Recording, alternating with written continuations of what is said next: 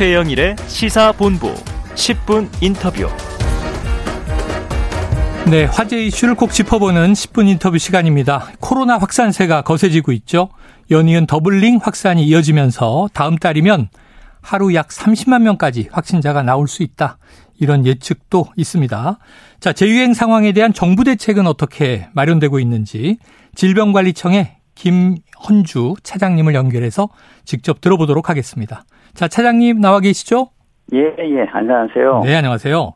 자, 보니까 오늘 신규 확진자 수 7만 1,170명인데요. 재확산 국면이 당초 예상보다 좀 빨라지는 것 아니냐.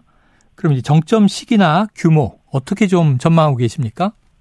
어, 여러 국내 연구진이 좀 유행 예측을 계속 하고 있습니다. 네네. 어, 현 예측 결과로는 하루 확진자가 한 8월 중순에서 8월 말 사이에 25만 명 전후까지 증가할 것으로 예측하고 있습니다. 음, 네네.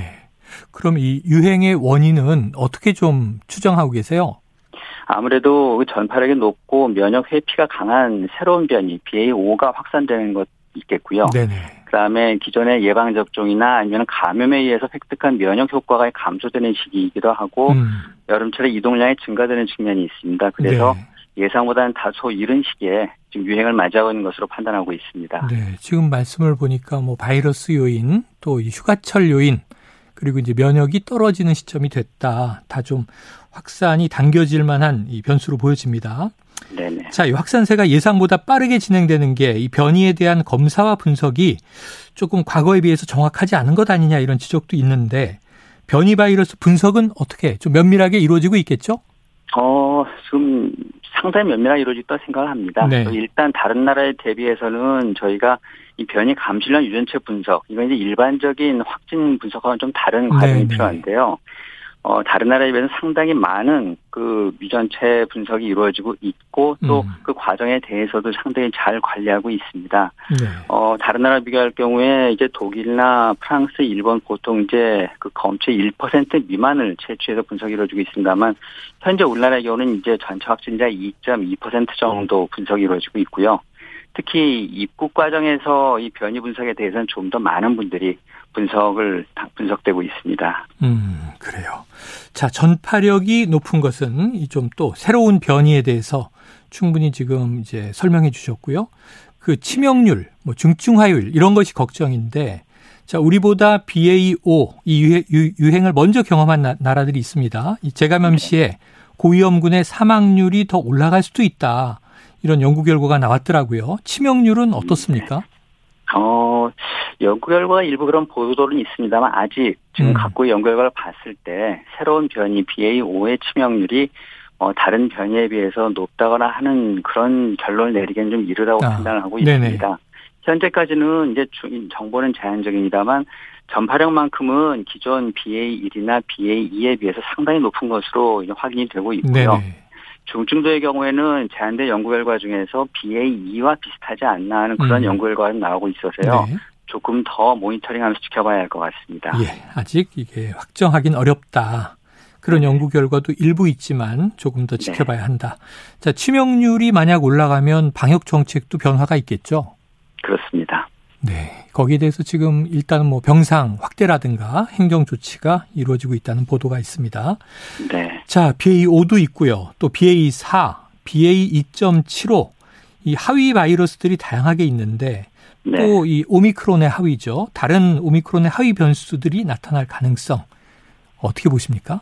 항상 있다고 판단할 수 있습니다. 이 음. 바이러스는 이 증식관에서 항상 변이가 일어날 수 있고 특히 코로나 바이러스와 같은 이제 RNA 바이러스의 경우에는 상당히 변이가 빨리 쉽게 일어난다고 알려져 있습니다. 네. 다만 대부분의 변이는 이제 자연 소멸되고요. 이런 가운데서 유행을 주도할 수 있는 변이가 나타나는지에 대해서 계속 모니터링 하면서 음. 그, 그 상황에 대해서 판단할 필요가 있다고 생각하고 있습니다. 네. 뭐 2년여 경험한 바 하위 변, 변이들은 항상 나타날 수 있다. 네. 자, 백신 접종이나 치료제 처방으로 입원 환자를 좀 줄이는 게 중요해 보입니다. 이번 네. 4차 접종 그리고 이- 여기에 50대와 성인 기저질환자가 추가됐잖아요. 그렇습니다. 예, 요 기준을 정한 또 이유도 있으시겠죠. 4차 접종을 저희가 하고자 하는 가장 중요한 이유는 이제 고위험군의 중증 그리고 사망을 예방하고자 하는 측면입니다. 음. 그 50대나 기저질환자의 경우 특히 50대의 경우에는 기저질환율이 아무래도 그 낮은 연령대보다는 높습니다. 저희 그동안의 통계를 보더라도 연령별 치명률에서 50대나 50대의 치명률이나 중증화율은 40대와 비교해도 한 3배 정도로 높습니다. 그런 측면 고려했을 때 50대의 그 경우에는 아무래도 이 4차 접종을 맞을 필요성이 높다고 보고 있고요. 음. 또 기저질환자분들 뭐 만성 폐질환이나 심장질환, 뭐 암, 당뇨 이런 것들 이런 질환을 갖고 있는 분들의 경우에도 아무래도 이 변이 새로운 바이러스 취약할 수 있습니다. 그래서 저희가 이번에 4차 그 접종 대상자로 추가하였습니다. 네. 미국이나 호주 이런 나라에서 지금 기왕에 추가한 바 있고요. 음. 그 밖에 다른 나라에서도 이 50대 연령 하향 문제에 대해서 진지하게 지금 검토하고 있는 것으로 알고 있습니다. 네. 이렇게 확대가 돼서 저도 50대라 접종 네. 예약을 했고요. 네네. 8월에 맞습니다. 자, 네. 이 기저질환이 없는 40대 이하 연령대도 혹시 네네. 본인이 원할 수 있잖아요. 그럼 네네. 4차 접종 할 수 있나요? 현재는 맞을 수 없습니다. 네네, 현재는 없고. 네네. 그러면 이제 그, 대상, 네네, 과거에. 저희가 지금 막 말씀드린 대로 이 접종, 4차 접종 대상자를 저희가 50대 이상으로 했을 때에는 그 어떤 중증 질환으로서의 이행 가능성과 그 음. 접종의 이익 그리고 그 접종에 대한 어떤 어려움이나 이런 것들을 형량해서 하게 되는데요. 50대 뭐 이상에 비해 40대 이상은 아직은 그럴 음. 필요성은 많지 않다고 보고요. 다만 기저질환을 갖고 계시거나 또는 그 요양병원이나 시설 등에 종사하신 분 이런 상황이 있을 때는 접종 받을 수 있도록 하고 있습니다. 아, 그러니까 일반 시민들은 아니고 시설 네. 종사자이거나 혹은 네네. 이제 기저질환이 있어서 면역 저하인 경우는 가능하다. 그렇습니다. 알겠습니다. 자, 대상자가 아닌데 과거에 자녀 백신 예약이라는 게 있었잖아요. 네네. 그래서 이 백신 맞았다 이런 사례도 있는데 요 좀 혼선은 네. 정리가 됐나요? 어, 일단은 사실은 말씀드린 것처럼 이번 대상자 확대가 네. 접종자 엄격하게 선별하는 절차 자체보다는 음. 이제 신속한 접종을 위해서 이 재유행 상황에서의 접종을 위해서 대상자 접종 편의성을 높이는 데 초점을 두고 있고 네네. 그래서 일단 자녀 백신 접종 예약도 18세 49세에 대해서도 기본적으로는 열어둡니다. 아. 다만 그 기저질환 여부는 기저질환이 상당히 종류가 다양하기 때문에 네네. 그 문진 과정에서 의사와 상담하면서 결정하도록 하였습니다. 음. 그러니까 그 과정에서 일단 대상이 아닌 분들은 걸러지도록 하고 있고요. 네네. 그 자녀 예약, 자녀 백신 예약 시 화면에도 기저질환이 없다면 접종이 되지 않음을 안내하도록 하고 있고 음. 계속 의료기관에 대해서 대상자들 홍보하면서 이 국민 혼란을 막는 이런 대책 병행하고 있습니다. 네, 알겠습니다. 50대 미만의 경우에는 기저질환이 있어야 문진에서 이제 접종을 받을 수 있다. 이렇게 이해가 됐습니다. 네. 자, 4차 백신 접종률이 지금은 이 답보 상태다. 또뭐 맞아도 걸린다. 기존의 백신이 또 이 변이는 잘 안 듣는다더라. 그러다 보니까 접종률이 좀 올라가지 않는 것 같습니다. 근데 백신 피해 보상은 또 이제 백신 부작용에 대한 피해 보상을 강화했잖아요. 네네. 백신 접종이 좀 원활하게 이루어질지 궁금한데 어떻게 보고 계십니까? 어, 사실 접종이 많이 늘었습니다. 아, 늘었습니까? 어, 네. 좀 늘었습니다. 저희가 어, 7월 20일 현재로 봤을 때는 이제 60세 이상 4차 접종률은 38% 정도입니다만 음. 저희가 그동안 이제 강력하게 권고했던 80세 이상의 경우에는 거의 60% 가까이 접종에 이미 참여해 주셨고요. 7월 첫 주와 둘째 주를 비교하더라도 그 예약 건수가 157% 증가했고 어. 그, 그 확대 발표하기 전 보통 하루 한 1만 건 정도 접종이 이루어졌었는데요. 음. 어제 제가 확인한 거로는 어제 7만 9,900명 어. 정도 이 4차 접종에 참여해 주셔서요. 네네. 상당히 접종은 많이 늘고 있습니다. 아하. 그러니까 이제 초기에는 이게 좀 정보 전달이 잘 안 될 수 있지만 이제 드라이브가 걸렸다 이렇게 봐도 되겠군요.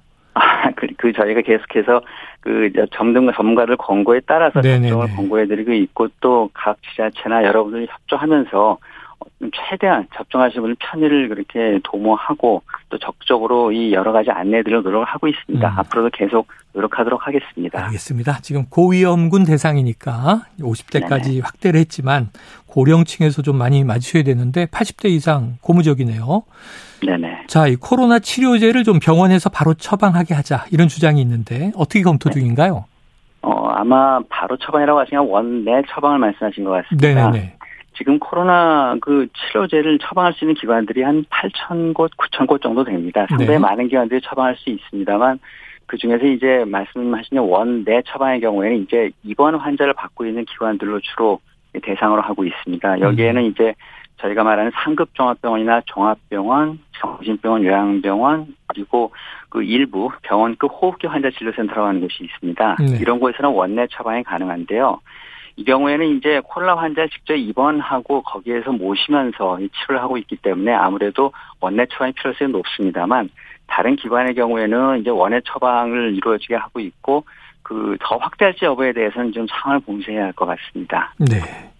자, 일률적 거리두기보다는 각 분야별 방역 실천으로 대유행에 대응한다. 이런 이제 큰 기조로 읽힙니다. 기존의 네. 거리두기와는 좀 어떻게 다르다고 봐야 할까요? 음, 기존 저희가 거리두기 했던 거는 코로나 초기에 정보도 제한돼 있고 불확실성도 높고 한 상황에서 아무래도 그 체계적으로 영향을 분석하고 이 조치를 만드는데 한계는 있었습니다. 네. 그런데 이제는 이제 2년이 넘었고 여러 데이터도 좀 있습니다. 그리고 또 전문가분들도 이제 코로나에 대해서 알 만큼 아시고 그 이분들의 의견을 모을 수 있는 이런 여러 틀도 많이 발달되어 있습니다. 그래서 그 여러 분석 결과 그리고 국민의 인식, 전문가 논의를 통해서 조금 더 근거 중심으로 이 사회 대응 방역할 수 있는 그런 체계를 만들어야 한다는 판단이 있고요. 그런 차원에서 지금 준비를 하고 있습니다. 네. 자, 다음 달이면 8월 중후반 한 25명까지도 갈 수 있다. 이런 이야기를 해 주셨으니까. 네. 그럼 이 정도 숫자가 나올 때 기존의 거리두기 없이 확산세를 관리할 수 있는 수준이다. 이렇게 판단은 되나요? 어, 아직까지는 저희들이 일단은 그 일률적인 사회적 거리두기는 고려하지 않고 있습니다. 네. 지금 상황이 아까 말씀드린 것처럼 그전과 좀 다르고요. 그 사이에 치명률도 많이 줄었고 백신도 치료제도 충분하게 확보하고 있고 그 중환자 병상 등 의료 대응 역량도 지금 여유 있는 상황입니다. 음. 그리고 다른 나라의 경우에도 BA5 변이가 어, 저희보다 먼저 확산된 나라가 많이 있습니다만 대개 사망자 수나 치명률 변화는 현재 미미한 것으로 나타나고 있고 네. 그래서 이제 기존의 방역 대책 기조를 유지하고 있습니다. 그래요. 자, 재유행 상황이 혹시 좀 예상보다 악화된다. 이랬을 때 이제 선별적 거리두기를 도입할 가능성 현재 어떻게 보십니까? 어, 만일 예를 들어 치명률이 이제 현저하게 증가한다든가 아니면은 말씀드린 대로 병상, 특히 위중증 환자 병상이 좀 이 부족할 가능성이 있다는 그런 병상의 어려움이 도, 좀 얘기된다든가 이럴 경우에는 아마 저희가 감염 취약계층 보호를 위한 부분적 거리두기 도입을 검토할 수 있을 것으로 판단하고 있습니다. 네. 이 경우에도 예측치 내에서 유행 상황을 관리하기 위해서 그 각 분야별 자발적 방역 실천을 하면서 해당 그런 그 감염 취약 시설을 위한 여러 조치들을 부분적으로 실행하게 될 테고요. 또 이 경우에도 그 저희가 얼마 전 발족했던 그 감염병 위기 대응 자문위원회 검토를 거쳐서 네네. 아마 실시하게 될 것으로 판단하고 있습니다. 네, 알겠습니다. 위원회의 판단이 중요하다. 그리고 네네. 이제 악화되지 않도록 해야 되겠죠. 네. 자, 일각에서의 비판이 이런 게 있어요. 정부의 대책을 보면 유행의 규모를 줄이려는 전략은 안 보인다. 자, 이런 평가에 대해서는 어떤 입장 주시겠습니까? 음, 일단 정부 입장에서는 그 국민의 건강과 안전을 보호하는 것이 저희 첫 번째 책무입니다. 이를 음. 위해서는 역시 코로나 방역의 목표는 위중증 치명률을 떨어뜨리고 또 이를 위해서 어, 충분한 치료제나 병상을 확보하는 이런 것이 저희가 해야 할 일이라고 판단을 하고 있습니다. 그간의 경험으로 불확실성에 대응할 수 있는 여건은 상당 부분 마련이 되었고 또 네. 국민께서 참 잘 참여해 주시면서 이 방역 문화도 상당 부분 정착이 되고 있습니다. 이런 여러 가지를 통해서 그 최대한 그 코로나의 그 이 나쁜 영향을 최소화하기 위해 노력하겠다는 말씀을 드리겠습니다. 네. 자, 지금 격리 지원금과 유급 휴가비 지원 대상이 이제 줄었어요. 네. 그리고 이제 정부가 과학 방역에 이어서 자율과 책임 이런 키워드를 강조하다 보니까 좀 이제 개인의 책임이 더 커지는 거 아니냐, 이거 문제다 하는 지적이 있는데 한마디 한말 한 말씀 주시죠. 어, 격리 지원과 유급 휴가비는 저희가 이제 완전히 줄인 건 아닙니다. 일단은 그 어, 격리 지원금의 경우 중소득 이하, 어, 중간 이하의 좀 더 어려운 분들을 위한 지원금이 여전히 유지가 되고 있고요. 네.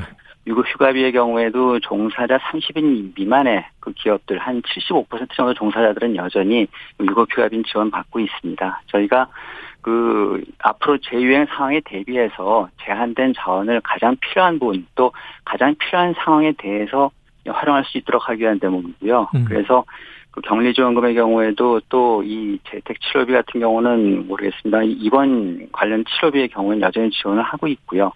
그리고 말씀드린 대로 정부로서는 그 중환자 그리고 사망률 떨어뜨리기 위해 최선의 노력을 다하고 인류한 치료제 병상의 확보에 대해서 계속 노력을 기울이면서 저희 책임을 다하겠다는 말씀을 드리겠습니다. 네, 알겠습니다. 오늘 말씀 여기까지 듣죠. 말씀 고맙습니다. 고맙습니다. 예, 지금까지 질병관리청의 김헌주 차장이었습니다.